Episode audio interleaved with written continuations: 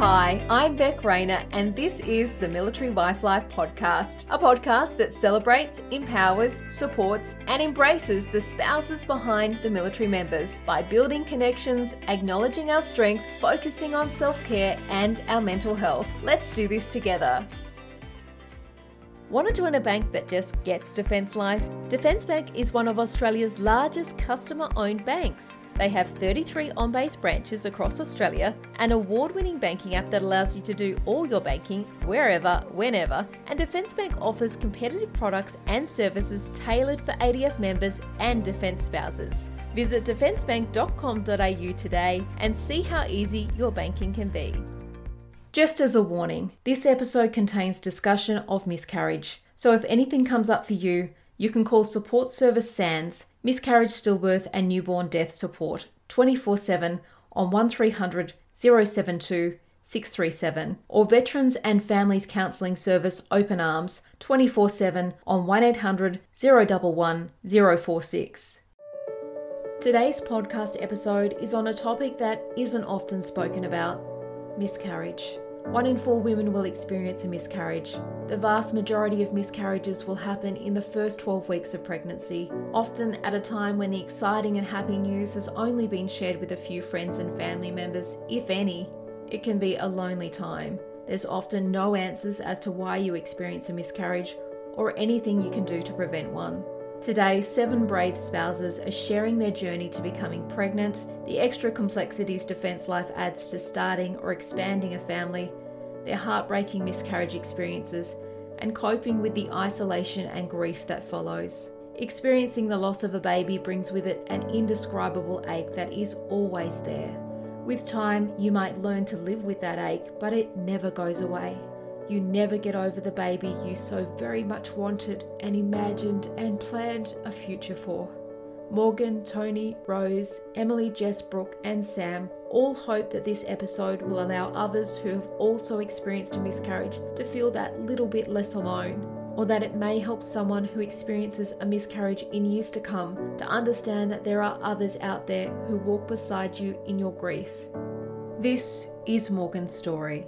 Had you spoken about how kids and pregnancy would fit in with Defence Life and postings and your work situation? Had you done some family planning? We sort of a little bit of family planning. We we knew that we sort of wanted to start having kids and and it was something that was going to happen, you know, in the near future, but we had sort of planned it to be after he had come back from his on the decommissioning tour. And we didn't really think that it was going to happen as quickly as it did. And it was sort of you know it's not that we weren't trying but it was kind of accidental that it happened before he went away. Can you tell me about the day that you found out you were pregnant? So i had spent the day with one of my military spouse friends and she at the time was about 10 or 12 weeks pregnant at the time. She already had three girls and was pregnant with another girl. And her husband and my husband were on the same ship together. So we would spend a lot of time together. And we were, I was over at her place just, just for a cuppa and we were talking about kids and that kind of thing. And I thought, you know, we'd been sort of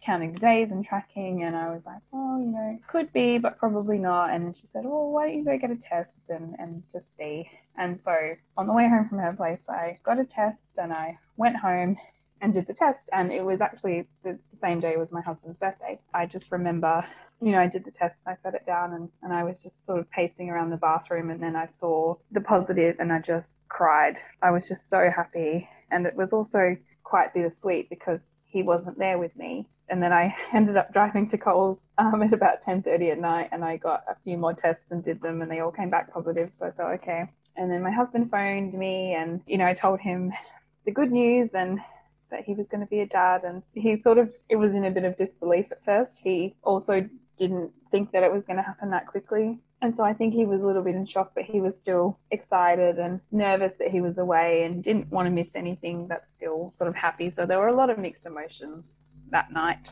I guess it's it's harder for even though you mentioned you were trying, but you didn't really expect it to happen so quickly and then he's away so he's not really there to process it together. So you know he's a, a, bit disconnected from it but you're telling him that that's happening so he needs to get his head around it. But yeah he's so far from home to be able to be there and feel the emotions together. Yeah i think he struggled with actually processing it for the first couple of weeks. He just didn't and i think that is what made it difficult throughout the entire pregnancy is that he wasn't there for any of it. He didn't come to any of the appointments, and um, you know, I sent him lots of photos and that kind of thing. But he, you know, wasn't there for the ultrasound and that kind of thing. So for him, I think he just felt quite disconnected from it. So had you started to believe that it was even real? I guess without him being there, you know, you're just going along uh, week by week, and you've seen the pregnancy test, and I guess if you're feeling sick or whatever symptoms you've got, that makes it a bit more real. Had you started to to feel like it was real? From sort of the beginning, I started to feel like it was real. And then with the first ultrasound, you know, I saw it and I thought, oh my gosh, this is so exciting. And I was really sick. So I had to tell my boss at work. Um, I wasn't really planning to tell anyone that early, but because I was very sick,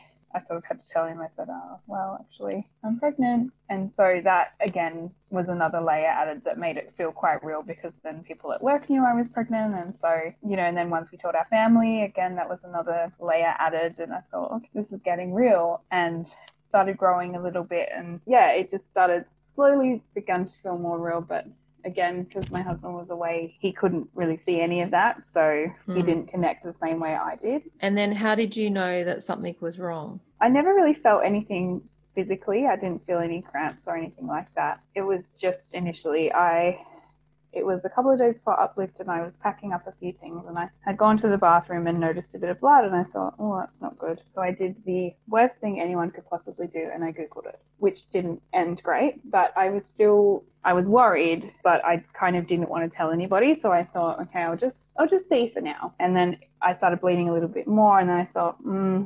I should probably go get it checked just in case. And then I was driving to the hospital. We, we luckily lived just down the road. So I went in there and I just sat down with the triage nurse and I just couldn't help it. I just burst into tears and told her what was happening. And so she she took me through and, and I started sort of experiencing some pretty bad cramps. But they did a few blood tests and they seemed quite confident that things were okay, but they said, look, there's not a lot we can do for you at this point. You're just going to have to wait for more blood tests to come back. So I laid in the hospital bed for a few hours and I fell asleep, I think, for a little while. Um, but I went to the toilet again and I sort of started seeing some pretty significant blood clots. But they said, "Oh, it should be okay. You should be fine. Just just take some Panadol and go home." Also, I should mention it was Easter weekend, um, and so a lot of things were closed. And they said, oh, there's a clinic that you could probably go to for things like this, um, but it's not going to be open till Tuesday. And so I thought, okay, great. So I went home and um, there was more and more blood and more and more cramping and I thought this is just not normal. And so I called I ended up calling my friend who I was with uh, the day I found out I was pregnant and she raced over and took me to the to the main hospital in Sydney. And because it was Easter weekend, the emergency was extremely full. There were a lot of people there. They were short staffed on doctors, and the triage nurse was unfortunately pretty horrible to me. And I said to her, I think I might be having a miscarriage. And she said, Well, do you know you're having a miscarriage? And that I just burst into tears. So I went in through to emergency, and this really, really nice doctor came through with a sonogram machine. And he said, We don't actually have any sonographers on staff at the moment, but I can do it. But also, I'm not a sonographer, so I don't know if I'm doing the right thing here. But I just knew as soon as he put that little wand on my belly that there was nothing there but they were still convinced that it was okay. But I was like, I can't, you can't see anything. That doesn't look like the ultrasound I had last week. And so I was so dehydrated. I'd been crying. I hadn't eaten anything. And they were desperately trying to take blood from me. And I think it took about six tries on different parts of my arms for them to finally get some blood. And then they took out the cannula, put it back in. And I had to have so many blood tests and, and all of these people looking at me. And eventually the doctor came through and just said, I'm sorry, you've lost your baby. And had you tried to get in contact with your husband at that stage, or did he know anything was happening? I did send him an email because that was the only way we had contacted each other while he was away. And I sort of thought he might see it, he might see it. And I just sort of emailed him and let him know what was going on and that I was in the hospital, but you know, they think it might be okay and this was sort of before I knew. And then once it did happen, I, you know, obviously couldn't call him. I didn't know where he was, and, you know, he didn't have any phone reception, so I couldn't just phone him. So I called the welfare helpline they knew what to do straight away and they got in contact with the ship and then somebody from the ship obviously told my husband and he called me and I was just crying I just I could barely speak and he he just didn't know what to say it was just so shocking because neither of us really you know obviously there there were times where I thought you know hopefully this doesn't happen to me but I was still I think I was still quite a bit in shock that it was actually happening. And, you know, he just kept saying down the phone, I'm, I'm sorry, I'm sorry, I'm sorry, I'm sorry, I'm not there. Sorry, this is happening, kind of thing. And so I got in contact with the, the captain and just said, I need him to come home. I need him to come home now. And there wasn't, there was no two ways about it. I wasn't going to let them say no. You know, I would have moved heaven and earth for him to be home. And luckily, we had a great CO and a great XO who who really advocated for us and advocated for my husband to come home um, as soon as he did. Do you think that your husband processed what what had happened or what was happening, even though he got to come home, like he wasn't there when you found out you were pregnant or for any of the, the appointments and then he's coming home and you've had a miscarriage and then he goes back to the ship i really don't think he did process any of it. Like you know obviously he knew but I don't think he could really picture it in a really tangible way because he was away the whole time and by the time he got back I wasn't pregnant anymore. So for him he'd never seen me you know while I was pregnant and he couldn't process the fact that it all happened. He wasn't there at the hospital. He wasn't there with me while it was all happening and saw the pain that I was in. And yeah I just I really don't think that he managed to process it at all. When he came back off the ship um, after he'd been able to come back and support you through it and sort of go through it with you. Uh, were you able to talk about it, or how has it been to be able to talk about it and and acknowledge it? I guess because it was something that he wasn't there for, and how hard has it been to be able to talk about it together? I think he really struggled to identify his emotions around it and understand the loss because he never really processed it in the first place. I think he really couldn't process the loss either because for him, it, nothing had really changed. But for me, it was this incredible loss because it, it was this child that I had bonded with for three months.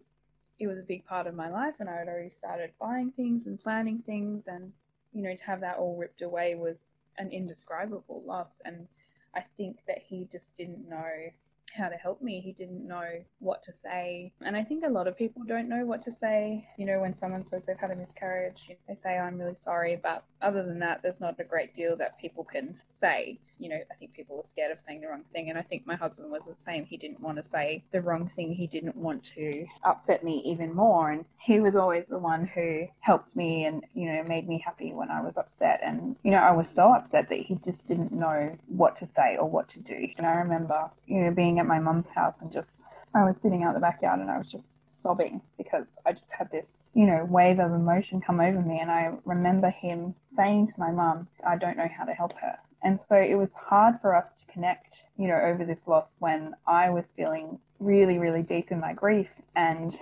he just wasn't. And so I think he, he didn't know, yeah, how to be on the same level as me and how, you know, and I remember almost feeling angry at him that he wasn't as upset as me. You know, I was going through such a roller coaster of emotions that I thought, you know, why aren't you angry? Why aren't you upset? Why aren't you grieving? But, you know, the further I move away from it, the more I understand that he just didn't really grasp it in the first place, so he couldn't grasp the loss either. Which is similar to having friends and family support you who haven't been through a miscarriage or, or that type of loss. They can comfort you and, and be there for you, but they just never really get it on that level. And even people that have been through something similar, we all go through our own experiences with it. Obviously, we can relate to each other, but we are the ones that have to get ourselves through it. Like we are the ones that are experiencing it and, you know, had those emotions and the pregnancy test and the symptoms and saw the the scans and felt your body changing and all of that side of things. And we are the only ones that can get ourselves through it. And you know as much as people can support us and sympathize and be there for us it is up to us which is a hard thing to get your head around because it is such grief that you go through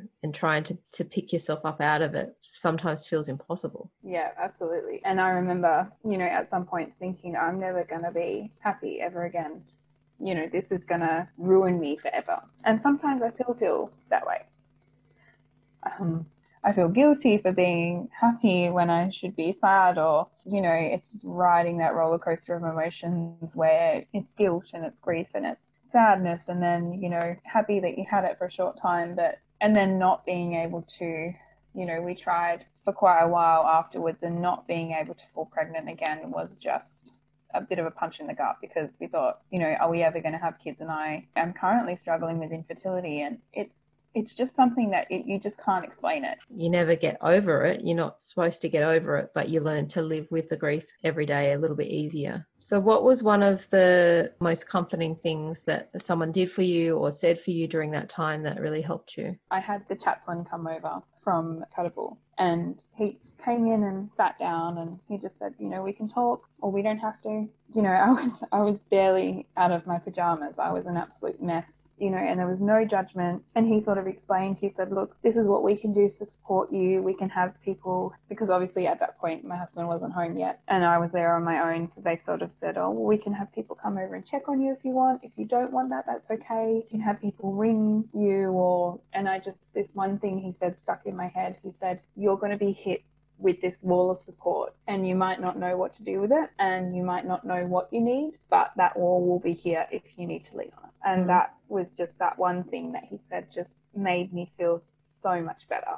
Just knowing that it's there and that you don't need to do anything with it if you don't want to but it's there. Yeah and just not having that pressure of let's talk through it and let's do this and let's do that you know just saying we're here. If you need us but there's no pressure. Thank you so much for opening up and talking about this with us, Morgan, and, and telling us your story because obviously, I mean, it's not something that we all open up and share about, but once we do, it just makes it so much easier to cope with and to be able to, you know, for other people that maybe haven't been through it, to be able to listen to what their friends or family members that are going through it need or or just be there for them. Yeah, absolutely. And I before it happened to me, I had no idea how common it is. You know, the statistics are one in four, but when I open up, tell people, because I'm not really, you know, I'm not afraid to share it. It's not something that I keep a secret because it's really important to get it out there and get rid of that sort of taboo sense of it where it's a shameful thing. It's not a shameful thing, you know, it is so common. It happens to so many women and it's not something to be ashamed of. It's something that we should be sharing and talking about and supporting other women in that because it is such a difficult thing. But, you know, the more we talk about it, the more we'll be able to support each other. Well, welcome, Tony, to the Military Wife Life podcast. Thanks for coming on. Thank you for having me. Can you tell us about whether you and your partner had discussed having kids, how you were going to plan that around defense life and postings? So, we had talked about having kids before he actually joined the Navy it was something we had planned basically since the day we met. I was very straightforward about the fact I wanted to have children. And when he decided he wanted to join the military, we talked about how that would fit in with our family life. The closer we got to it, we spoke about because he's in the Navy, he would request a shore posting once the baby had come so he could be at home more. And he was going to try and like squeeze in as much uh, sea time as he could before the baby came. So, did you know going into wanting to get pregnant that you had fertility issues, or was that something that you learned along the way? That was something I found out in the very early stages of us trying to have a baby. I found out basically six months into us trying that I have polycystic ovarian syndrome and my particular case of it is quite severe. So we found out that that was going to be a hurdle going into it, but I was assured by a lot of doctors that because I'm young and relatively healthy, they didn't think it was going to be that much of a problem. So how long did it take you to fall pregnant? Three years. Well, almost three years. So it's a long process. What was the day you found out you were pregnant like? It was really kind of surreal because I feel like I didn't have the same experience that a lot of people have. Because of my polycystic ovaries, I have really irregular periods. So I'd been doing pregnancy tests probably on average once every eight weeks since I was about 16 years old. so I had in my fair time, you can think of the amount of pregnancy tests I went through. I'd had a couple of false positives before. So I kind of just dismissed it at first. And it wasn't until I started feeling like pregnancy symptoms and I did the tests every day and they were all coming back positive. Then I was like, I should probably go see the doctor and find out. so once you realized that, oh, maybe I should go and see the doctor, what was the process from there? Like where and where was your partner during this time and how did you tell him? I made a doctor's appointment. She sent me for a blood test. The first blood test came back basically inconclusive, so I had to have another one done. And it wasn't until then that I was confirmed pregnant, and I was about four weeks at that point. And at that stage, Pete was at sea, and I had told him that I had had a positive test or two, but because we'd been through so much, he was doing the same thing I was doing. And he was just like, okay, well, we'll wait and see. When the doctor confirms it, then we'll worry about it. So once the doctor confirmed it, where to from there? She sent me to a prenatal clinic up here at uh, Darwin Hospital because the hormone levels I was showing like confirmed that I was pregnant, but they were low for how she had dated the pregnancy. So I went and I had a internal scan at three and a half weeks. Obviously, the baby was very small at that point another couple weeks to go get a, another ultrasound.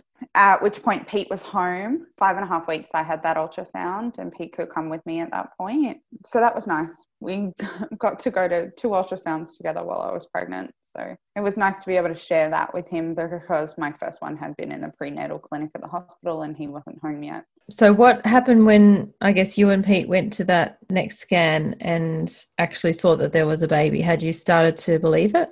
Yeah, we had. It was surreal to me how quickly my symptoms had come on. That for me, obviously, feeling those, I was like, this is really real. I think it was at that scan that it became really real for Pete because he could actually see the baby. And I had a scan again another two weeks later, and the baby had a heartbeat. So that was what made it really real for him. Mm. And obviously, seeing me go through what my pregnancy symptoms. When did you start to feel like there might be something wrong? So we had had a couple of scans. I had a scan at seven and a half weeks and everything was fine. The heartbeat was really strong. We had finally got like accurate dating because I had irregular periods. It was hard for them to date me. And I had had a holiday planned for a while. And I said to my doctor, like, I just want to check, like, I can still do this because if I can't, I'll just cancel you wait to have a child for three years, you cancel the holiday. You know, it's not really a thing that needs weighing up. She was like, no, no, no, you're fine. And I was fine for the first couple of days. And then I kind of started to feel my symptoms go away. And i thought oh maybe this is because like um at that stage i was like 11 and a half weeks. Oh maybe it's just because like i'm entering like getting towards my second trimester. And a lot of people say that the symptoms change in between your trimesters. But i started feeling my symptoms go away. Like my breast started to feel normal again. I wasn't as like sensitive as i had been. And i was like okay I was trying to not panic myself. And then I woke up one morning and I had just a couple of spots of blood in my underwear. And I was like, okay, the doctor told me if anything happened, like to be safe, go to the hospital and get checked out. And I went to the hospital and I got checked out, and they said to me, Oh, you probably just have a UTI. A lot of women get UTIs during pregnancy. Like, they just gave me medication for a UTI and, and sent me home. And it wasn't until a couple days later when I had a quite large, like fresh red bleed in the morning that I was like, okay, I need to go to hospital now. Something is wrong. I was like, I know this is not right. And so once you got to the hospital, what happened? Uh, I got admitted and had to obviously explain what was happening to triage and then a couple of other nurses. They took some just general bloods, asked me a lot of questions that they normally ask women who are miscarrying about pain and discharge and that kind of stuff. And because I felt perfectly normal, they weren't overly concerned. And it was only because I had such a high level of concern and I basically said to them, like, please just give me an ultrasound so I can know that the baby is okay. Ended up waiting for about six hours before I got scanned. They did an external scan and they couldn't really see what was going on. So they then sent me to their like prenatal wing to have an internal scan. And when I had my internal scan, that was when I had found out that I miscarried. And what was that time waiting for the ultrasound like? Did you call Pete in the meantime, or did you were you waiting to see what was happening? I had called Pete a couple days before when I had had that first little bleed, and I had let him know what was going on at that point. He was on holiday at his parents' place when all this was happening. So it sounds so silly, but like a lot of people know until you're in this situation you really can't like assess it. But i just wanted him to kind of like enjoy his time with his parents. So i hadn't called him that day. I actually didn't call him until after i had my internal scan and had found out what happened. And what was it like being apart from pete during that time? It was really hard to be apart from him while it was happening because he's always been a really strong like support for me with emotional stuff. Just not having his like presence there while I was going through it just really felt awful. I mean, it's such a isolating experience and in the moment you you feel like no one can understand your pain and to go through it with you because it's it's his baby too. Yeah, and that's like it felt awful telling him like that was the worst like phone conversation I've ever had because I knew it was gonna, you know, break his heart as much as it broke mine. And I was just really thankful that he was with his parents at the time so he could have some emotional support.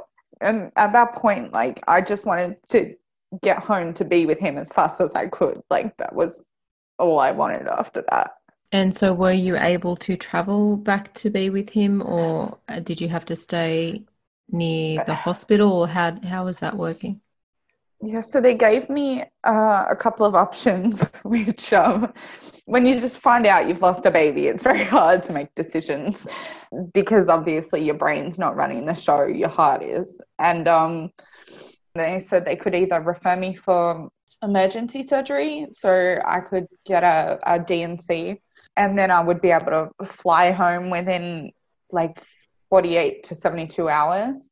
Or I could choose to like go through with the miscarriage naturally, but sometimes that takes two to three weeks. And even then, if there's any complications, they have to perform surgery after that point. And I said, I just want to go home. So, like, let's just do the surgery, have it be over with. So I went back in the next day at like 8 a.m. That, that for me was just the fastest option to get to Pete. I was just so numb. I couldn't really process anything that was happening outside of the miscarriage.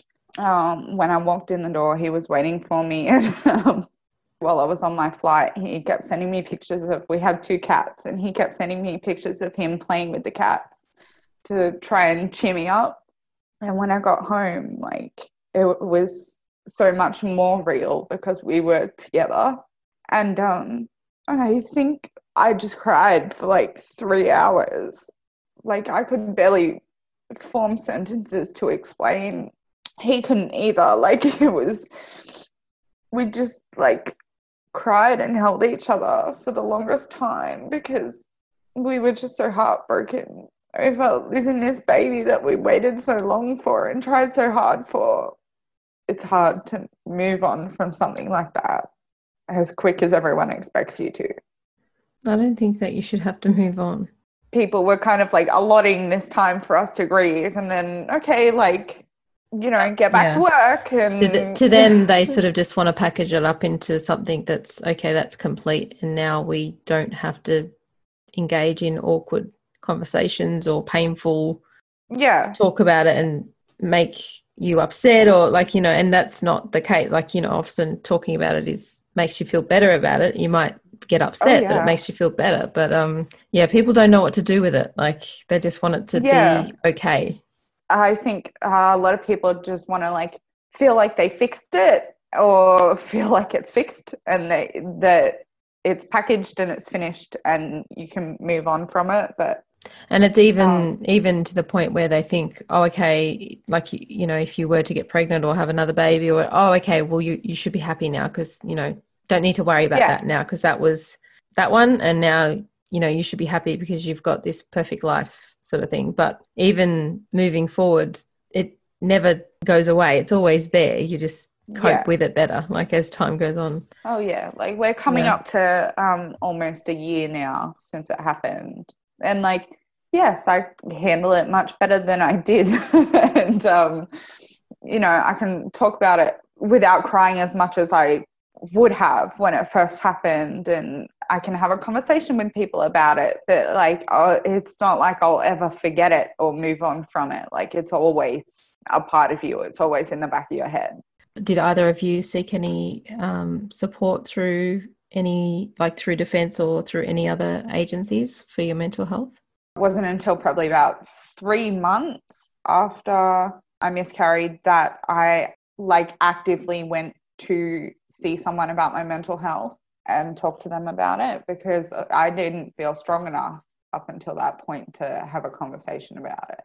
But now, you know, almost a year on, like we are trying again, which we return to all the other problems we have with trying to line up fertility calendars with when Pete's at home and that kind of stuff. I guess the added layer of defense life is that initially, you know, when you decide to start trying for a baby, you can plan it and line it up as much as possible. But when things happen like fertility issues and miscarriages and the, the bumpy road that is to becoming parents, sometimes it works out that, you know, you're having a baby when someone's about to be deployed or someone's about to be posted. Like you, you just can't work it in with defense life sometimes. Yeah, we've had friends in the Defence Force who uh, their partners have had children while they've been away, they've been out at sea and they've gone into labour. And it's just the case that they miss the birth of their child because that's how it happens in defence a lot of the time. And of course, like, you know, obviously, if you've been trying for three, four, five years, you know, you kind of don't care that they're not going to be there because you you want that baby. But you know, on the flip side is they're the the compromises you have to make because of defense and not having that control in your life, sort of thing. I didn't necessarily like the idea that Pete missed the first scan during my pregnancy, but I was also also like, well, I want to get the scan and I need to get it done now, so I guess he's going to have to miss it. Like we surrender a certain portion of our lives to the control of the defense force, and sometimes you just have to accept that even if you don't like it, that's how it is. Well, welcome, Rose, to the Military Wife Life podcast. Today, we're talking about miscarriage and various people's experiences with having a miscarriage. So, were you trying for a baby or was it an unexpected surprise? Like, how did your pregnancies go? So I have been uh, pregnant a total of seven times, and I have three children. And so uh, the very first time I got pregnant, I was my um, oldest son, and he is twelve, and we were absolutely trying for a baby. We had decided that the time was right, and we tried. I think for like two months, got pregnant, had a baby. It was as straightforward as that. And then what happened after that? So then my story gets longer. So then we tried to have another baby, and that's when I had my first miscarriage. My first miscarriage was, yeah, before my second son. And we had found out that we were pregnant just before my husband deployed to East Timor. So we were very excited, and we thought that I was going to be pregnant while he was away, which I was like, okay, you know, that'll be really neat for him to come home and see me all big and pregnant, you know, and then we'll have the baby not much longer after. But three weeks after he left, I miscarried while I was at work. Yeah, I'd been to the doctor, and the doctor had said that he wasn't quite sure my HCG levels weren't as high as he had thought. And then, yeah, I just started bleeding at work. So, how did you go about, I guess, getting in contact with your husband, and and how did you go through that while you were so far apart from each other? It was quite difficult. Um, I remember I, of course, went straight home where I just cried, you know, cried and cried and cried while I was in bed. Um, I couldn't believe that it happened. To be honest, I actually don't remember how I told him. I just remember my own grief as opposed to how he was or how he dealt with it or anything because he was so far away. It was all about me. And I guess you you had to keep going because you had your older son there. Absolutely. Yeah, I just had to sort of pick up the pieces. I think I might have got my mother in law to come and grab him for the night. But yeah, it was just one of those things that I almost actually put to the back of my head and was kind of like, oh, well, because I was only about seven weeks pregnant. I wasn't really pregnant, so it didn't count, which is how I think I dealt with that first one. I told myself it didn't count. For quite a few years, actually, if people had asked me about miscarriages, I would have said, oh, no, I haven't had one. That's how I dealt with it. In my opinion, I hadn't had one because I was only seven weeks pregnant. Of course, I'd had one. like, and what was that like when you actually realized or sort of recognized it within yourself that you had? It was probably when I had my other miscarriages. So I then went on to have my second son with no problems. Again, he was born and all that sort of stuff. And it was then when we were in Singapore that we decided we were going to have our third child when I started getting my next miscarriages that I sort of actually realized that I never really dealt with the first one because I had told myself it wasn't a real miscarriage. I was kind of like, why did I do that to myself? Like I never grieved for the the baby that I lost or anything like that. I just told myself to be grateful for the baby that I've got and just move on. It was the way that I dealt with it. I guess how did your husband deal with it? Was it sort of like as well because he was so far away for the first miscarriage when he came back? It had been never ever months spoke and months. about it. Never spoke about it ever, not once. We talk about the other ones, the ones that I had in Singapore. Never ever spoke about that first one. And why do you think that is? I don't know. I don't know if it was because he was so far away. We didn't deal with it together. So we both dealt with it in our own ways. And I guess maybe because I never brought it up, because I had told myself it never happened. So he never brought it up. And then I guess you get busy with, you know, by then you've you've got your second son when yeah. you then had your um, second miscarriage you've got two kids by that stage yeah. and you're you know in yeah. an international location yeah obviously you had decided to try for another baby while you were overseas. Can you tell us about when you found out you were pregnant? Third baby, absolutely over the moon. You know, it was it was our plan. We were going to have a baby in Singapore while we had our uh, our maid living with us, and it was going to be amazing. You know, and everything was going to plan. And so I went for my 12 week scan. I was at the hospital.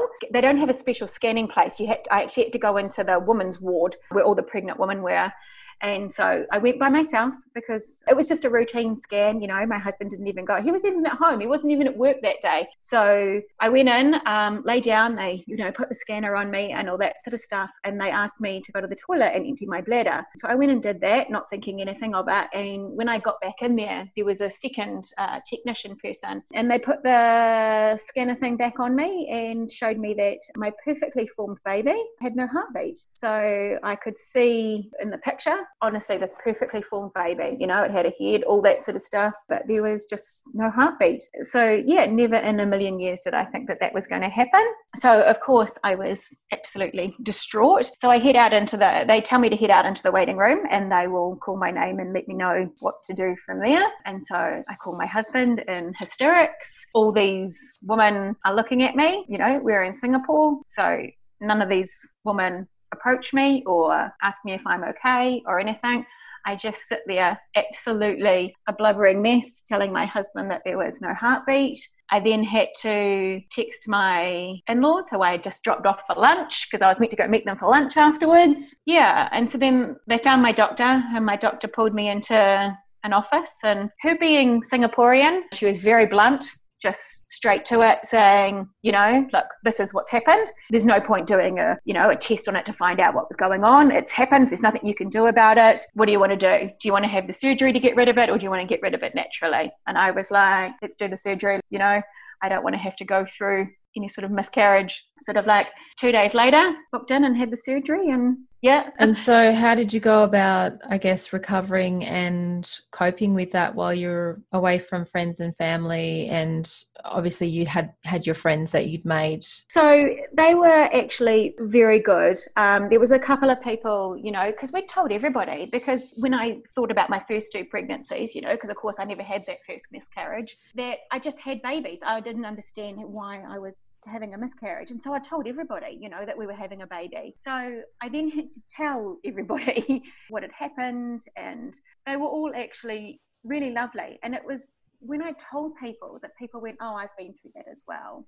And I was like, Oh, wow, okay. You know, I had no idea that that many women had gone through it because I'd never spoken about it before. But yeah, my husband was was really supportive and we sort of we worked through it together and we just kept saying to ourselves, you know, we've got two beautiful children. We know we can do this. You know, we'll try again. It's okay, kind of. Do you feel like your husband processed it and coped with it? Obviously, you, you guys kind of like put the first one to the back Yeah. of your minds, but how was it different coping with the, I the second one? I definitely think it was harder on me. He sort of said, you know, that the hardest thing for him about the miscarriage was watching me go through it.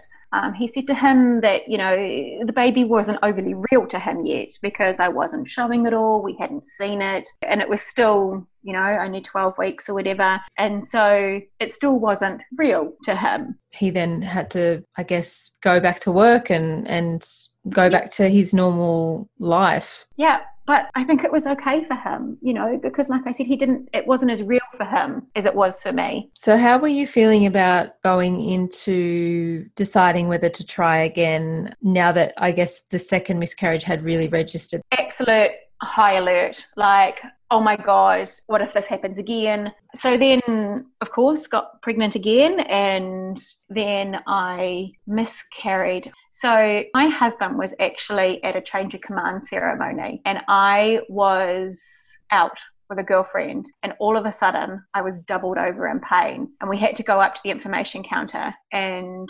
she called me an ambulance and I was actually taken by ambulance to the women's hospital where again being in an Asian country they just left me there. They then did an examination on me and told me that the pains were probably an early miscarriage and I was kind of like no you know you can't prove that sort of thing. And I think I thought that everything was okay and then I think I went for another scan and everything was not okay. Yeah and had to have a D&C for that one as well. But yeah so my poor husband got a phone call in the middle of a change of command ceremony and had to leave the change of command ceremony. And then we decided, we were like, oh, this can't happen again. Like, no way. Like, or is this going to keep happening? So we tried again. And that's when, for me, the fear sets in. I think that every single time I go to the toilet, I'm going to see blood. I almost don't want to go to the toilet because I see blood. And with that one, I actually I miscarried at work again. I'd gone to the toilet.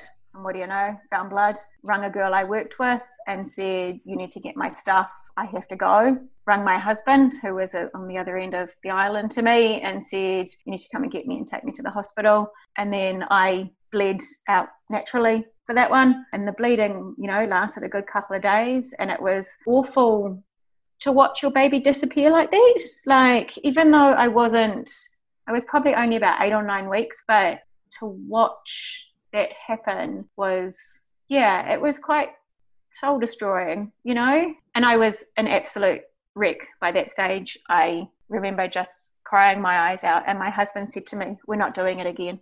He's like, We're just not. He's like, I'm not watching you go through that. I'm not watching you go through that. You know, and at the time, he's like, We've got two beautiful children. You don't need to do this to yourself. And at the time, I agreed with him and said, Yeah, okay, I don't think we should either. Maybe we could try again when we get back to New Zealand because obviously Singapore is not the place for us to have children. We've tried, it's not going to happen. But you can't turn off the feeling of wanting to have another kid, you know? So my Yeah. husband doesn't doesn't get that you know i kind of Yeah. said to him i was like you know i can't turn that off i can't say oh we're definitely not having any more children because i will forever want another one if we Yeah. don't have one And I guess on the flip side, it is that while you have gone through the pain of having multiple miscarriages, you've also gone through the joy of feeling two babies Absolutely. kick and move and grow and Yep, absolutely. And so I just had to keep telling that to myself. You know, I've got two beautiful boys. You know, if I don't end up with any more children, it's okay. I might not be able to turn off that feeling of having another one, but if I can't have another one, then I'll give the two that I've got even more love than what I had before. Sort of, yeah. Mm. But then, so after my third miscarriage, well, fourth technically, I never got my period. And so when I was at work one day, I was like, I'm going to go into a pregnancy test. And uh, there was no result. And I was like, oh, okay, like, that's okay. But while I was walking back to work, I took another sneak and the test said positive. And I was like, oh, that wasn't part of the plan. But yeah, so I sent a text message to my husband and said, whoops. So I, um, I just assumed I was going to lose it by that stage. You know, that fear had set in. Every time I went to the toilet, I thought I was going to bleed. So I had become part of a, um, a Facebook support network for women who were trying to get pregnant and who had had multiple miscarriages. It was Singapore based. And one of the people had asked about, you know, can you recommend a specialist?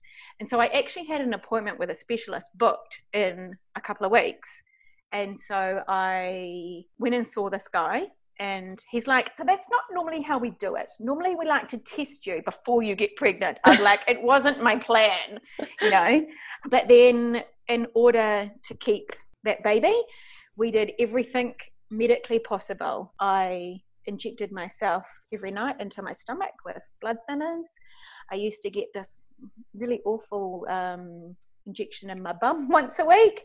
Um, I was on about eight different types of medication that I used to have to take sort of three times a day and all this sort of stuff just to make sure that this baby stuck. And she did. We got our third child, and I definitely don't want any more. So, yeah. I guess what was that feeling like when she finally arrived? Because, as anyone who's had a loss knows, even if it was early on in the pregnancy, you are on edge until you actually see that living baby yep, is absolutely. here and even then you don't even really believe it yep. sometimes right up until the day she was born i was convinced that sh- that we would lose her you know especially when i found out that it was a little girl i'd always wanted a little girl and so i tell myself these days that she was meant to be my baby those other babies i believe were boys and so i was meant to have my little girl um, and I was meant to have this little girl. It's kind of how I get through knowing about those other miscarriages is telling myself that they weren't the babies that were meant for me.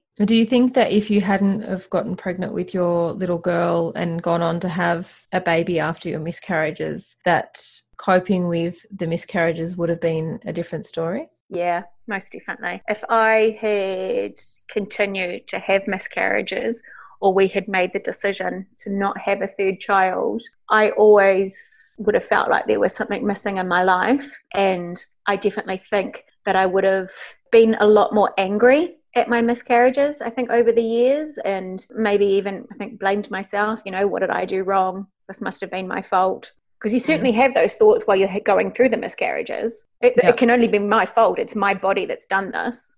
So, have you got anything that you would want to say to anyone who may have also been through miscarriages or you know are still trying for a baby after having miscarriages? I think uh, my thing is for me it's okay to talk about it. You know um, again you're not alone. There's so many women who have had them. And that's what i realized when i started talking about it uh, you know, I was just in a car with a woman and she's be like, oh, I've had two, I've had three. You know, some woman, I've had six, and you've got no idea. You know, you've got no idea that they're going through it. So talk about it. Um, it's okay to talk about. Make it part of general conversation. I was reading a book when I was having my miscarriages that the amount of things that have to align in order for you to have a healthy baby is ridiculous ridiculous.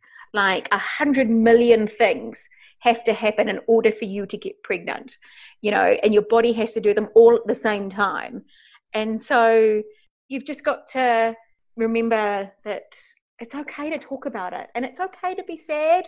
There's lots of us out there that have all been there and know yeah. exactly how you feel. Well, thank you so much for coming on and talking about your experience, Rose, and all that goes with miscarriage and then trying for a baby after and, and multiple miscarriages and having that yeah. faith that you know it'll happen for you because yeah like you said a hundred million billion things have to happen yep. for it yep. to all align and yep. gosh we're amazing this is emily's story today we're we are talking about miscarriage, and this is something that you have experienced recently. When you experienced your miscarriage, had you spoken about kids and pregnancy and and I guess in general how all of that would fit in with defence life and postings. How did you approach that with your husband? We never really had a set plan of where we would have kids and what posting we wouldn't. And I don't know, we just kind of went with the flow.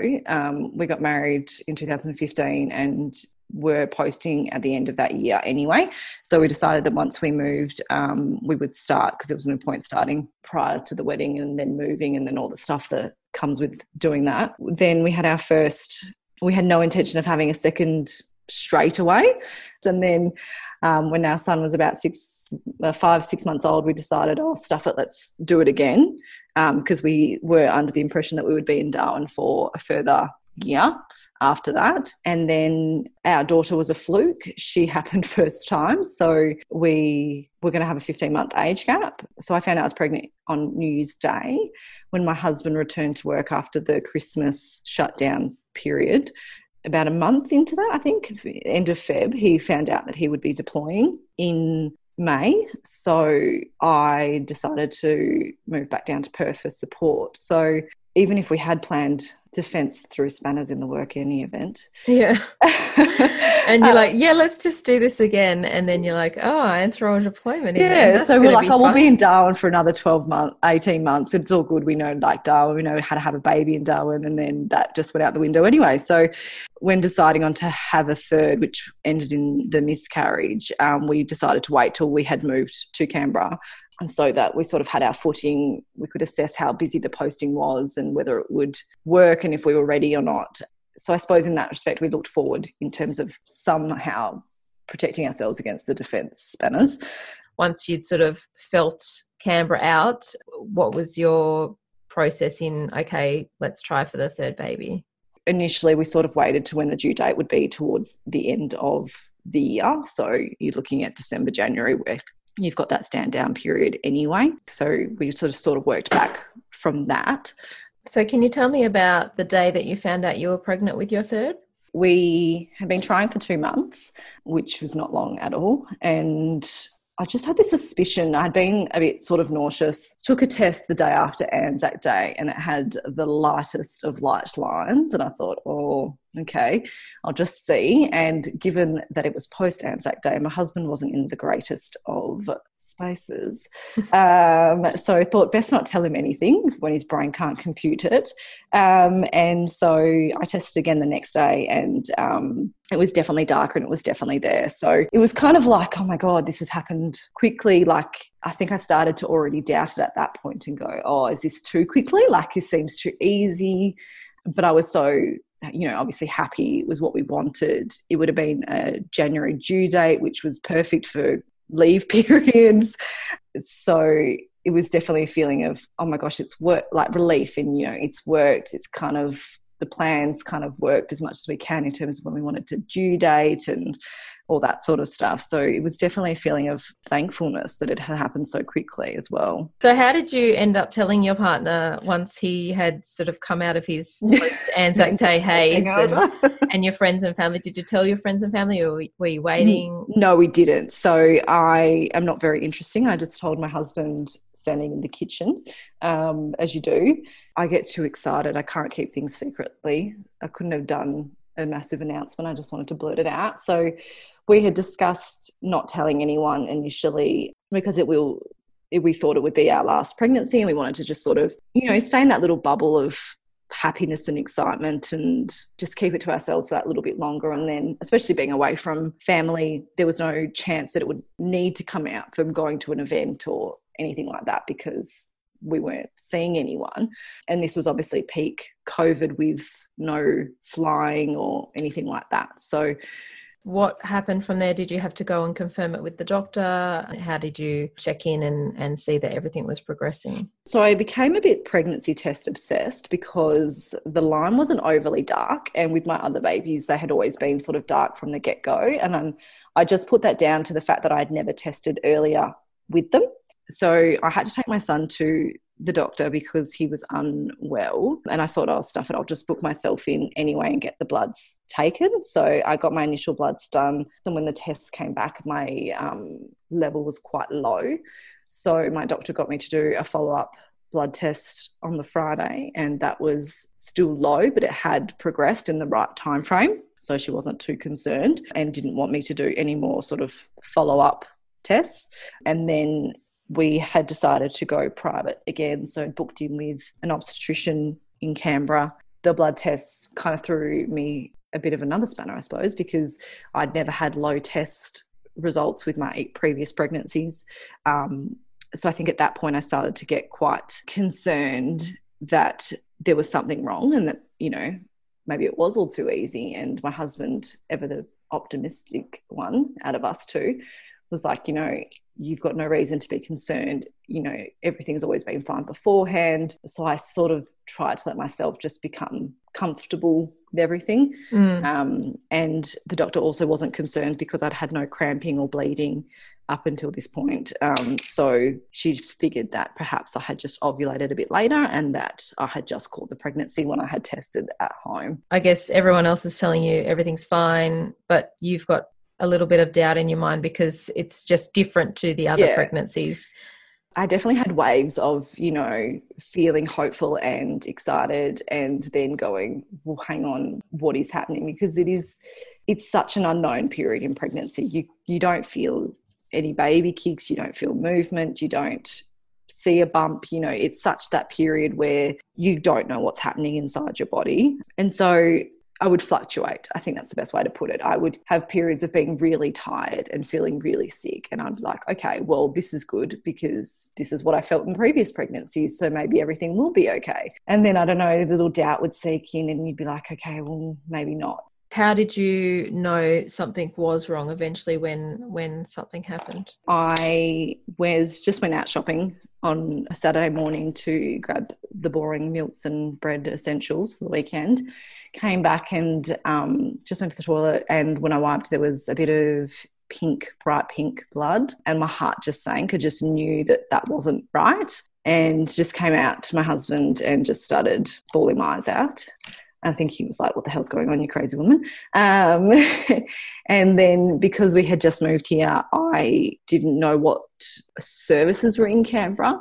Um, so we had just posted away from our home location and I knew what hospitals were there, the women's hospital, like I just would have felt more comfortable with knowing where to go and what to do for help. So once I saw that initial spotting, I just felt a bit sort of unsure, but knew that something wasn't quite right. I guess like when you're in a new location, what do you even do? Do you just Google it or like what yeah, do you pretty much. Like... I just started Googling my little heart out. I am in some Canberra mums Facebook groups and also the Defence Canberra's Facebook group and just searched in there for early pregnancy or miscarriage and not a lot was coming up. Um, and so it was just Googling as well and not a lot was coming up either as to what to do or where to go. And being a Saturday, you know, not many places are actually even open on Saturdays. So I remembered that my GP did actually open on a Saturday. So I rang there and spoke to the receptionist and I asked if they had any appointments left for the day, and he said no. And I just sort of explained my situation, and he said he would chat to the doctor and get back to me. Poor guy felt a bit sorry for me because I burst into tears and he didn't know how to handle me. Um, so, anyway, the GP who was on that day ended up calling me back later on in the morning and just chatted through what had happened with me and said that on any other day she would get me to come in and just give me a physical examination, send me off for an urgent ultrasound and get bloods taken and that sort of stuff. But given it was sat- a Saturday and nothing was open, um, she recommended that I attend the emergency department um, at the local hospital to just get sort of once over. They would be able to do some blood tests. She did mention that they probably wouldn't be able to do an ultrasound there on the spot, but they also might do one. But they would definitely take bloods and sort of give a starting point as to having a look as to what was going on. Um, she's, you know, reminded me that spotting in early pregnancy can be normal. So at that stage, we chucked the kids in the car and my husband drove me down to the hospital and then went home with the kids and so ended up in emergency for about two hours where basically got shuffled between rooms and waiting rooms and repeating stuff and just waiting around. And eventually, they came back with my HCG levels, which had dropped to 194, which for six and a half weeks pregnant, I knew in that instant was too low and that the pregnancy was not viable.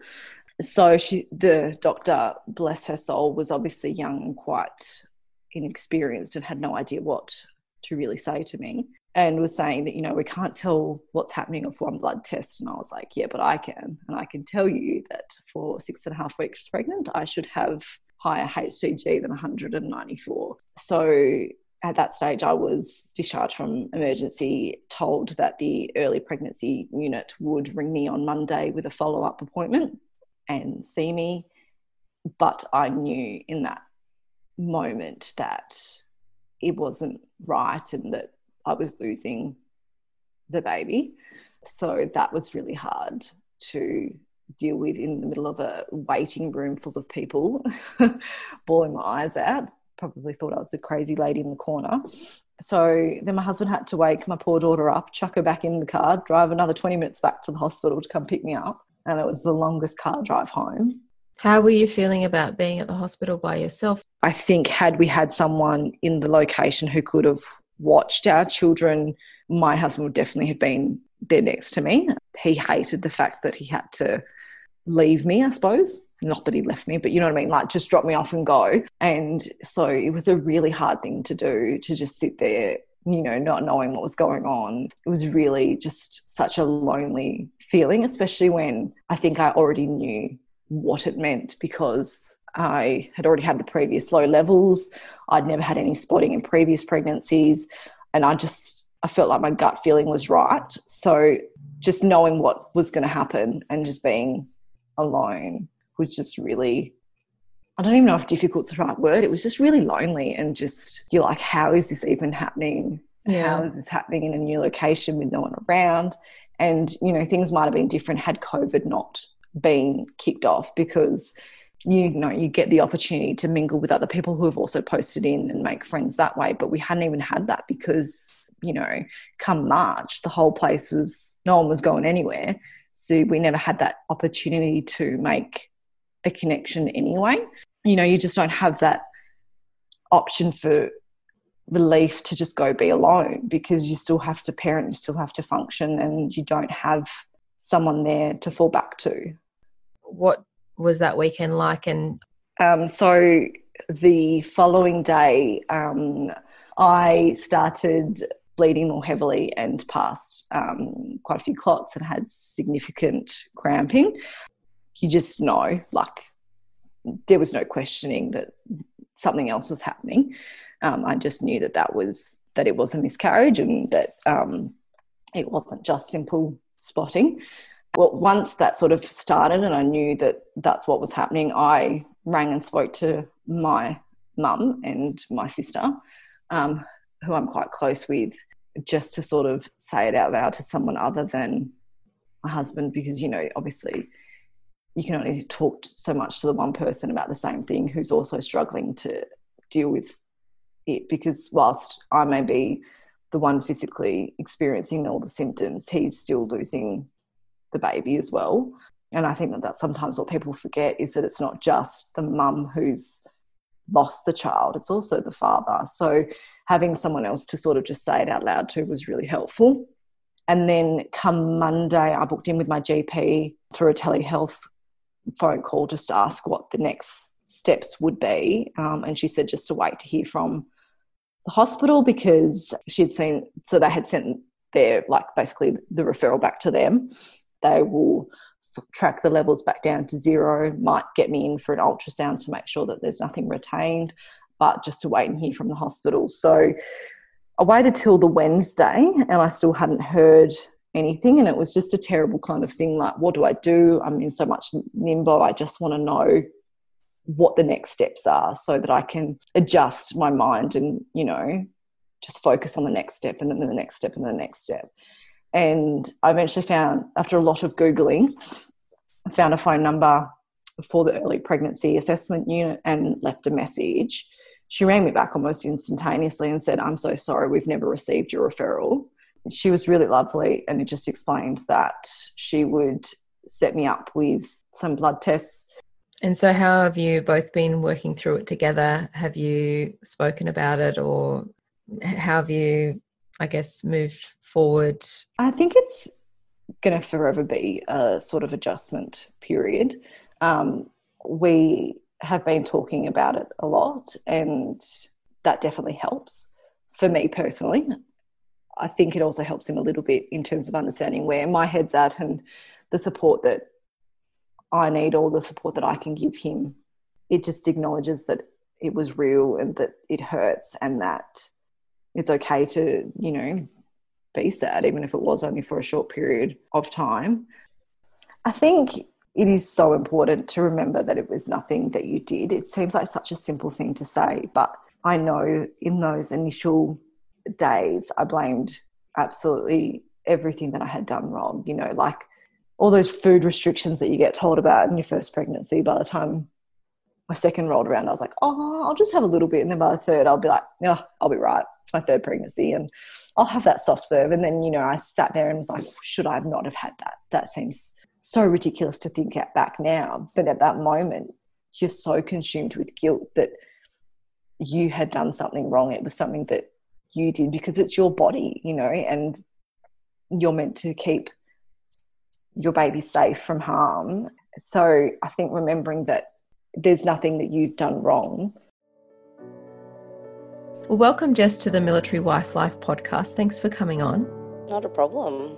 So, had you and your husband spoken about kids and, you know, trying for babies in relation to Defence Life and postings and how that would work? We didn't really chat about it in regards to how it would work with um, like Defence Life or postings or anything like that. But as soon as he got home from that first trip, he was like, I want children. I was like, okay, well, you're going to marry me first. how did your pregnancy go with your first so um, the first one was the miscarriage. And so, was yeah. your husband with you, or was he away for work? Like, where was he? He was home at the time, luckily. So, how did you tell your husband? Like, was he there with you, or? Actually, he had duty the day that I found out. So, I did a test on like a Friday morning, and then um, I did. I wanted to tell him face to face. When I actually did the pregnancy test, I cried because I didn't know if I was ready or not but we'd been trying for about 12 months. So it had been, you know, a fair while in the in the process. Well, it was sort of on and off trying because he went away for trips and stuff like that. So, you know, yeah, that makes it a little bit harder. As much trying as you can do when your husband's home. What happened after you took the test and you found out you, you were pregnant? Did you then have to go to the doctor and confirm it? How did that work? So at the time, I didn't have like a proper GP. I just went to like a bulk billing clinic. They didn't even do a pregnancy test or anything like that because I said I'd done like three of them already and they were all positive and they just sent like they just gave me the referral to go and get a scan. And they told me to get it done at around 9 weeks. When you went to that scan, you were expecting to see like a heartbeat or what were you expecting when you went to that scan? We were both expecting to see a baby or something in there and you know possibly a heartbeat and stuff but yeah it came up on the screen and we both kind of looked at each other and were like hmm isn't there supposed to be something in there? And um, she went off and spoke to someone else and then came back in and was like look you really need to go to your gp this afternoon. So i went back to the gp that afternoon and they sort of confirmed all the results and i didn't believe it at the start. So basically what happened was there was a sac there, but there was nothing inside. So it's called um, a blighted ovum. Um, and I didn't actually know that that could happen. But yeah, it was pretty gut wrenching at the time. So they actually told me to go to the emergency department the next morning. So that was the day that we were moving into our new house as well. So my husband couldn't actually come with me because he had to stay at home to do the uplift. I guess you you know he drops you off at hospital and were you did you know what was going to happen when you went to emergency like what were they what were you getting done at emergency I I didn't actually know I drove myself because my husband couldn't leave the house And we were literally moving around the corner from where we were because we were in a DHA house. We just bought our house, presented to emergency, and I said, Look, this is what's happening. I think I'm having a miscarriage. I, you know, got the scan yesterday and they just told me to come in here to confirm it basically. So I sat in emergency for uh, three hours and they had like doctors come over and confirm the scans and everything like that. And I still didn't believe it. So I actually requested another scan, but that couldn't get done until between Christmas and New Year. So about a week after. So, what was that week like over Christmas waiting for that appointment? Tough. We just went to a friend's house for Christmas Day because we had no friends, we had no family here. So, yeah, we just went there and I was a bit lost, to be honest. I took some time off work because, like, I went into work between Christmas and New Year and I was like, you know, this is, said to my boss, this is what's happening. So, I just need to take some time off. And this is all because my birthday as well is on the 2nd of January and it was my 30th. So luckily, I had nothing planned because I just wouldn't have been able to do anything. And um, my body didn't actually discharge of it naturally. So I needed to go in for a D&C, which happened on the 3rd of January. So about two weeks after. So before your scan, had you told friends and family about your pregnancy or had you just kept it between yourselves? We told a fair bit of our family actually. So um, yeah, it was really tough then having to call them again and say, look, this is, it's just not happening. I think my husband's side of the family understood a little bit more because they'd had a little bit more experience in it. My mum didn't understand it all. She she just thought, you know, people get pregnant and it just happens, but it just didn't happen for us the first time. And how did they explain what had happened to you? Like, is it a fairly common occurrence, or how does how does something like that happen? Well, the way that they explained it to me originally was it was like a missed step in the process, but there's no actual explanation of why these things happen. But since it's happened, I have found a, you know a couple of other people who have gone through the same thing as me. I, like I, I really didn't know that that could happen. And then what? So your husband just goes back to work the next day, or were you? Did you take time well, together to? how did how did you, he support you? Yeah, so he was supposed to go to sea like two days after that, and um, the day that I was having the D&C, he was actually supposed to go into work as well, but he went into work and told his boss what was happening because he he was, you know, he was pretty distressed about the whole thing. He was worried about me. He was upset about everything that happened. And then they said, basically, go home. And they told him not to sail for the first part of the trip. And he was to fly down to Sydney and they would pick him up from Sydney, which was about a week later. I had to go back to work two days afterwards. So he got more time off than you did. yeah. That's, that's a exactly really right. odd occurrence for defence. I know.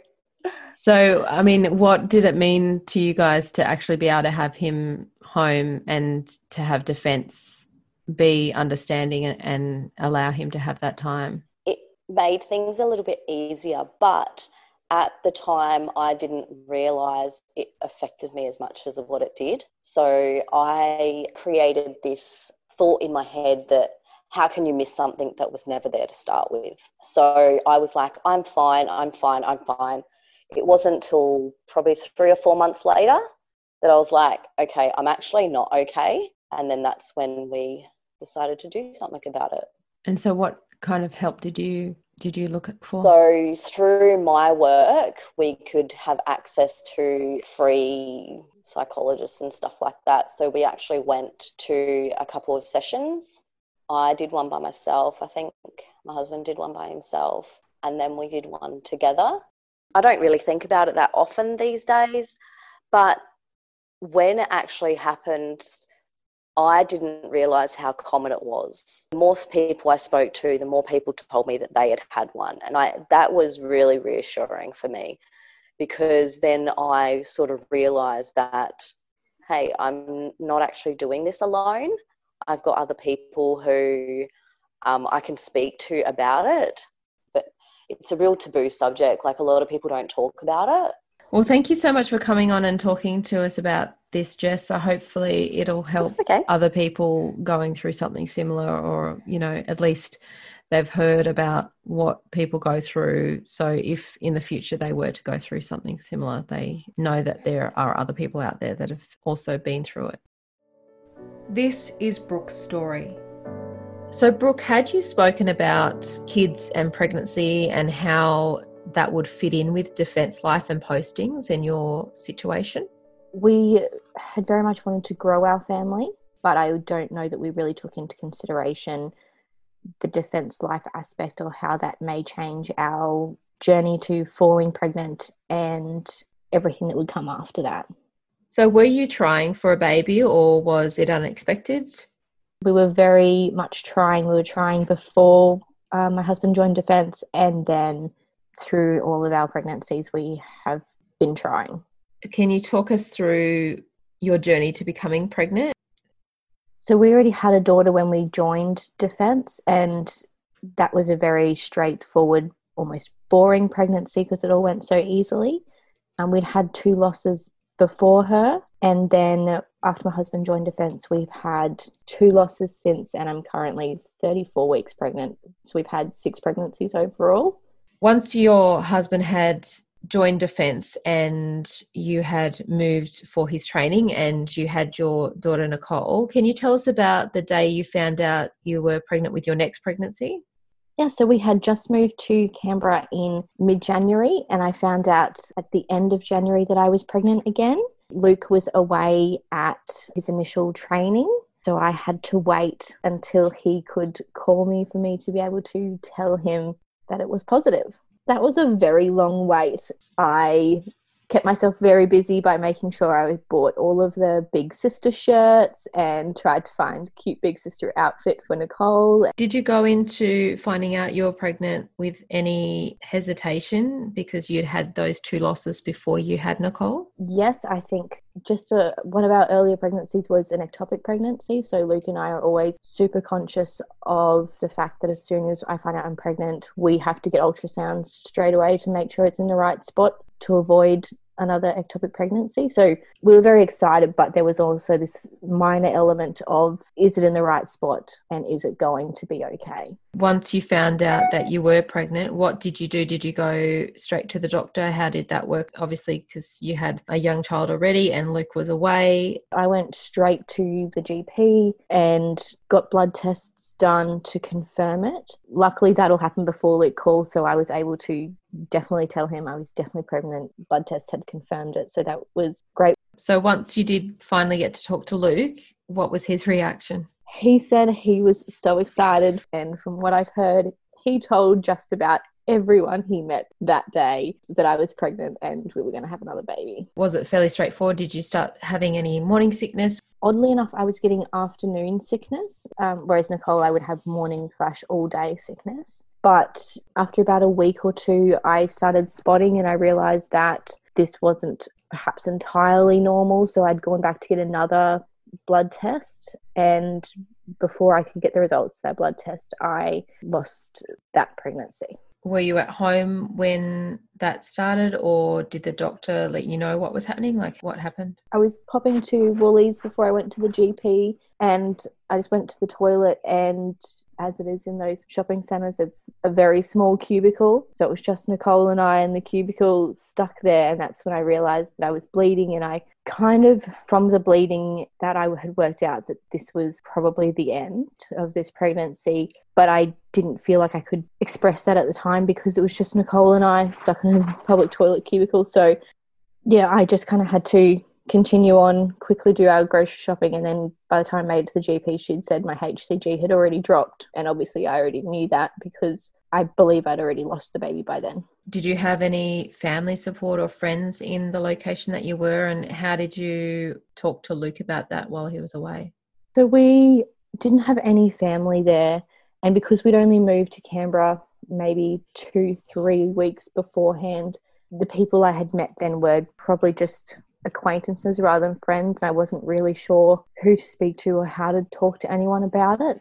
So that was challenging. But because Luke had announced to everyone where he was that I was pregnant, some of those partners had rang their partners and told them that I was pregnant. So, I mean, one case, one other spouse came up to me con- to congratulate me, but by the time it had got through the rumour mill, I'd already lost the baby. So, although she came up to congratulate me, it was kind of good because it gave me a chance to actually talk to someone face to face about it. And when it came to talking to Luke, um, it was probably a week or so after I told him I was pregnant that I rang him and said things are not quite right. And he was like, Don't worry about it. It'll be right. It'll be fine. And then the next phone call, a couple of days later, I had to say, No, like I've, I've, I've lost it now. And he probably didn't understand or he couldn't be there for me. So he reached out to the Padre where he was outfield to see whether the Padre could come visit me and try and get more phone calls between us just for that week or two while we kind of worked out what was happening and I guess try to be together as much as we had to be apart. And what sort of support did you get from the Padre?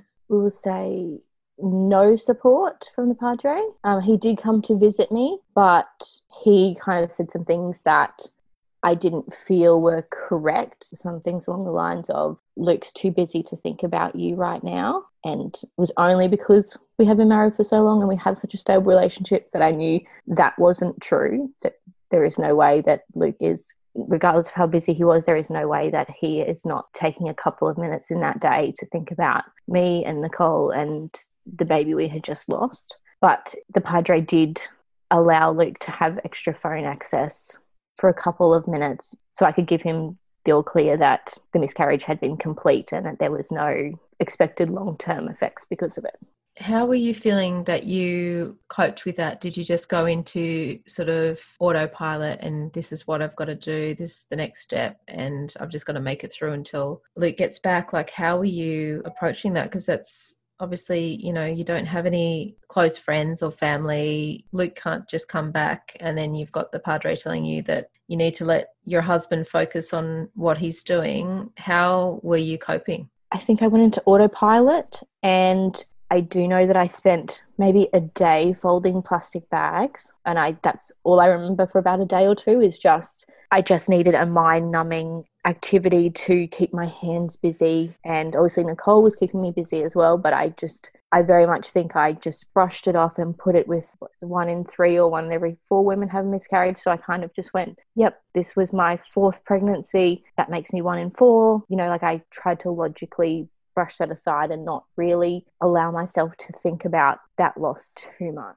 Was that the same story when Luke got home, or did you sort of allow yourself to think about it and talk about it with him? So he didn't come home until mid March, and then he was only home for about 72 hours before he had to go again. So I didn't approach it then, but when he eventually came back for much longer, we did speak about it, but even still, then that was probably a couple of months later that I really tried to explain to him the aspects of it that I perhaps wasn't dealing with. I could deal with the loss of the baby, but not what I did with it, I guess. Um, like how there was no finalization there was no no funeral no we didn't light a candle we didn't do anything to kind of finalize that pregnancy it was just kind of it happened and life went on and i think I, eventually luke and i really did speak about that but yeah it took a long time before i guess he was home enough and our relationship was strong and stable enough for me to feel like i could really talk to him about it without him suddenly having to leave again while i was vulnerable.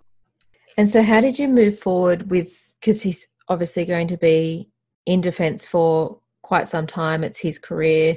How did you move forward without having a negative view about defence?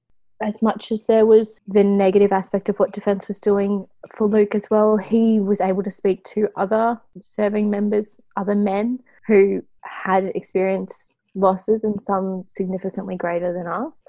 And yeah, I guess a part of me also kind of thought, well, that's perhaps one person or one group of people's opinion that defense comes first, but there's also those people in defense who are very pro family and very much understand that there is a time to be a soldier and there is a time to be a husband and a father. How were you both co- coping um, mental health wise?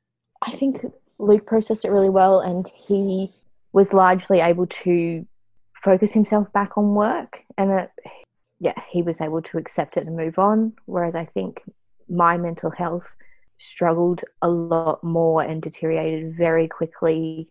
I think because of how shocking it was, how much we wanted it, and the other aspects that I guess come with the defense side of it being that we didn't have family around, and I really had to rely on my friends to help me with Nicole and talk through appointments with me and all the flow on effect it was didn't speak to my family as much as I spoke to my friends about it. So, did you seek any support for your mental health? Uh, yes, about two weeks after I had the miscarriage, I saw my GP and was put on a mental health plan so that I could get access to psychologists through the Gidget Foundation. And I was able to do a couple of sessions with them through their telehealth service to kind of starting to unravel my head and work out what aspects were hurting me the most or how do I recover and move on. So, what has been one of the most, I guess, supportive or compassionate thing that someone did or said during the time that you had lost those pregnancies in the past? I think people just making sure, or people who said that we weren't alone and that would then tell us their stories of their losses, it makes it feel so much less isolating um, to know that you know it wasn't something that I did or that we did or that you know there's so many healthy amazing people out there who just like us um, are pregnant one day and lose it the next and what was the, the thing that someone did or said during that time that really felt like not the right time to do or say? When I found out the baby didn't have a heartbeat, the doctor then wrote on the referral form missed abortion. That has always cut me up because of the language that was used. To us, it was a baby we wanted and we loved, and that was very hard for us to overcome. But then there would be people who would throw out lines like, You already have a great daughter. What more could you want? Well, welcome, Sam, to the Military Wife Life podcast. Thanks for coming on today. Thanks for having us. So, had you spoken about kids and pregnancy and how that would fit in with Defence Life and postings? We had. He had like a two year wait to get into his position. And in doing so, we spent that time starting to plan kids and starting to find what we wanted to do over the next five years. So, kids were definitely in range of what yep. we wanted in the next five years. When you got pregnant, were you trying for a baby or was it unexpected? We were. It was fully planned. And was it a fairly easy process, like no fertility issues? Our first time round was super easy. Um, it was literally just, oh, let's start trying. And it was about the third cycle round we fell pregnant. But our other two were not that simple. what then happened with the next pregnancies? So then, because I have endometriosis, we always knew it was going to be hard to conceive.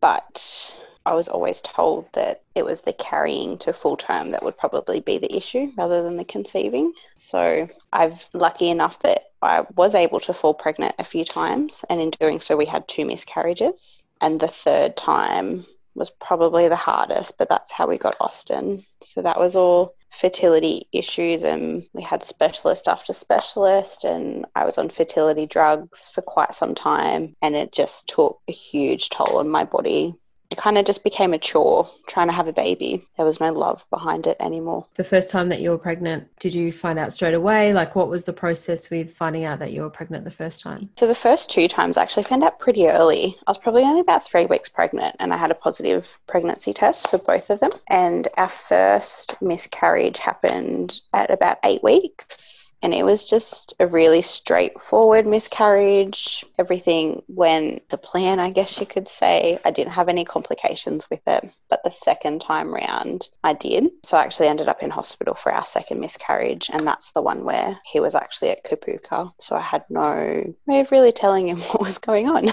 How did you deal with that? Did you have family and friends support, or how? I'd kept it a secret, I guess, that we were actually pregnant. So there was only my two girlfriends and my mum that actually knew, besides my partner, obviously. And I think that was just my fear of having another miscarriage. We weren't at the 12 weeks at that stage.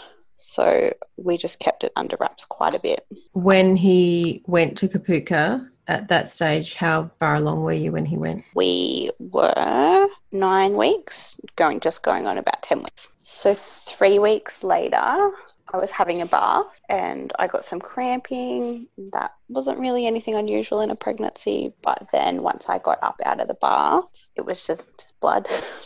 It felt different to our last miscarriage and I just I wasn't too sure what was going on so we actually went up to the hospital and it turns out I had some retained product from the miscarriage so the miscarriage naturally hadn't broken away properly so it actually had caused an infection inside of me. So the baby actually stopped growing at about 12 weeks but my body continued on thinking it was pregnant because it hadn't come away properly. So then I actually almost ended up on IV and all these crazy drugs to try and get the product to actually remove itself from my body. So it was an interesting conversation with hubby when I actually had to tell him. Yeah. And so, how did you tell him, and what was that phone call like?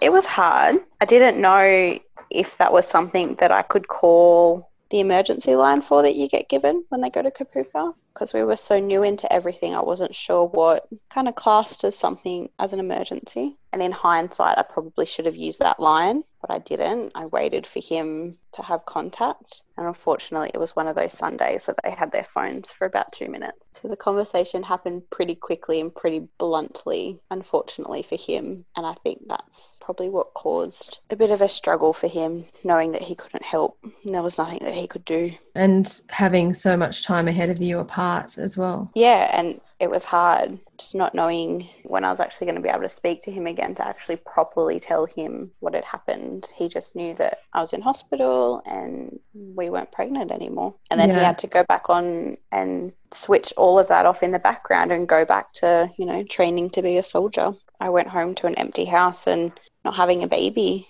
anymore. And that was hard. I struggled a lot. I dove into work and I probably overdid myself with work. And you sit there and think, you know, what did I do wrong? Did I eat something that I shouldn't have ate? Did I drink something that I shouldn't have done? Why my body? Like, why am I broken? And it's really hard to kind of cope with all that stuff when you don't have your mate there because they're away. You know, you pick up, you know, that pregnancy test and you see those two lines and you just picture that in nine months' time you have this beautiful baby and that everything is picture perfect like a Hollywood movie, but it's not the reality. What did he say when he was at Kapooka? Did he confide in anyone else or did he seek any support through any of his um, command down there? Yeah, so his sergeant was amazing. Once he got off the phone, he spoke to his sergeant about what had happened and stuff, and they gave him some time just to kind of gather himself again before he joined the platoon again his sergeant checked in on him constantly, just seeing if he needed anything and gave him advice on, where he can access things, like he can go visit the Padre and things like that. So they were really good. But in saying that, he never really utilized any of it because he was just, he said he was just too busy at the time. He just didn't have that downtime. Did you get any support from counseling service or any anything like that? I did. I reached out to uh, my old counsellor and we had quite a good couple of sessions about it all. But it's like life goes on and people have their own issues, so things just get forgotten, and that's completely okay. It's just hard when like the anniversaries come up of due dates and what would have their birthday been? Would have they been early? Would have they been late? Would they look like him? Would they look like me? How did you find when you were finally able to come back together with your partner when he had finished at Kapooka? It was hard because it was something that was never really spoken about. It was kind of just one of these things that we ignored it for a long time, and that ultimately affected both of us individually, let alone our marriage. And then when we did decide to try for another baby, that in itself was a huge, I guess, burden would probably be the word. It was a really big burden. Like the amount of times would sit up at night. Is this the right thing to do? Should we be trying again? What about if it's just a repeat of what's happened before? And it probably wasn't until about six months after he'd finished that he actually finally opened up and said that it was like the biggest regret was not being able to be there So then, how did you ultimately go on to have a baby after your miscarriages? So when we posted from Kapooka to our location together, we found a specialist that did fertility in our area, and she was amazing. She's probably the reason we have Austin now. It took a very long time though. um, we had to start fertility drugs. I had to start getting my cycles to cycle because I wasn't. I was having ovulation issues, and that's probably what was causing my miscarriages. So once that was kind of all figured out, things were looking up, and we were a bit more positive about actually trying again for another baby in the hopes that it would stick. But we did have quite a few false starts as well along the way. We had two chemical pregnancies, what they class as a blighted ovum, which is where like the sac starts forming, but there's actually no baby inside of the sac. And then we had our actual pregnancy. So it took a year and a half of all of that. But it's, it always sits there until until he was actually in our arms and he was there. It was always in the back of our heads that, well, what if, what if it happens again? What if, what about if I can't carry full term like everyone's told me? What if we get to, you know, 20 weeks and then we start having issues? Your mind just goes through all these what ifs. I don't think I ever enjoyed my pregnancy the whole time. Is there anything that you would want people to know or to talk about in regards to anyone that may have recently been through a miscarriage or you know maybe listening to this and in the future may have a miscarriage like what would you want to tell them? You're not broken. It's not your fault that it's happening as much as you might feel like that. Definitely reach out though and make sure you use your support network that's around you whether it's your family or your friends even if it's just one or two of them i still am trying to unpack our two miscarriages because i didn't take that chance to really talk about them and check in with your partner because as much as they say that they're fine and that they've dealt with it, they probably haven't. And sometimes they just need a little bit of a push to talk about it so that you guys can work out what your next step is together. Nine out of 10 defence spouses wish they found out about Defence Bank sooner. Okay, I might have just made that up and they do sponsor my podcast, but I've checked them out and I think they're worth a look just for their banking app alone. It's award winning, has cool features like fast same day payments, card alerts and controls, and pin change functionality, savings roundups, Apple Pay, Google Pay, Fitbit Pay, Garmin Pay, the list goes on. Oh, and if you really want to go to a branch, you can. There are 33 on base branches across Australia. Banking as a defence spouse doesn't have to be hard. For more info, visit defencebank.com.au. I so hope you are able to relate or take something away from today's episode. There are definite ups and downs to military life, but let's get the conversation happening so we can see that we are all in this together. We are all just doing our best. So until next week, you got this. Let's do this together one day at a time. Thank you so much for tuning in. If this episode has touched you, helped you, or given you that extra confidence to keep going, to continue to hold down the home front, to continue to do all the things, I would so appreciate it if you could pop into Apple Podcasts and subscribe to the podcast and leave a review, a comment about what you would like to hear more of, or just some encouraging words. If you want to suggest a guest, I am always looking for new people to talk to. You can do that by jumping over to the website www.militarywifelife.com.au and clicking on our podcast page. I would love to hear from you.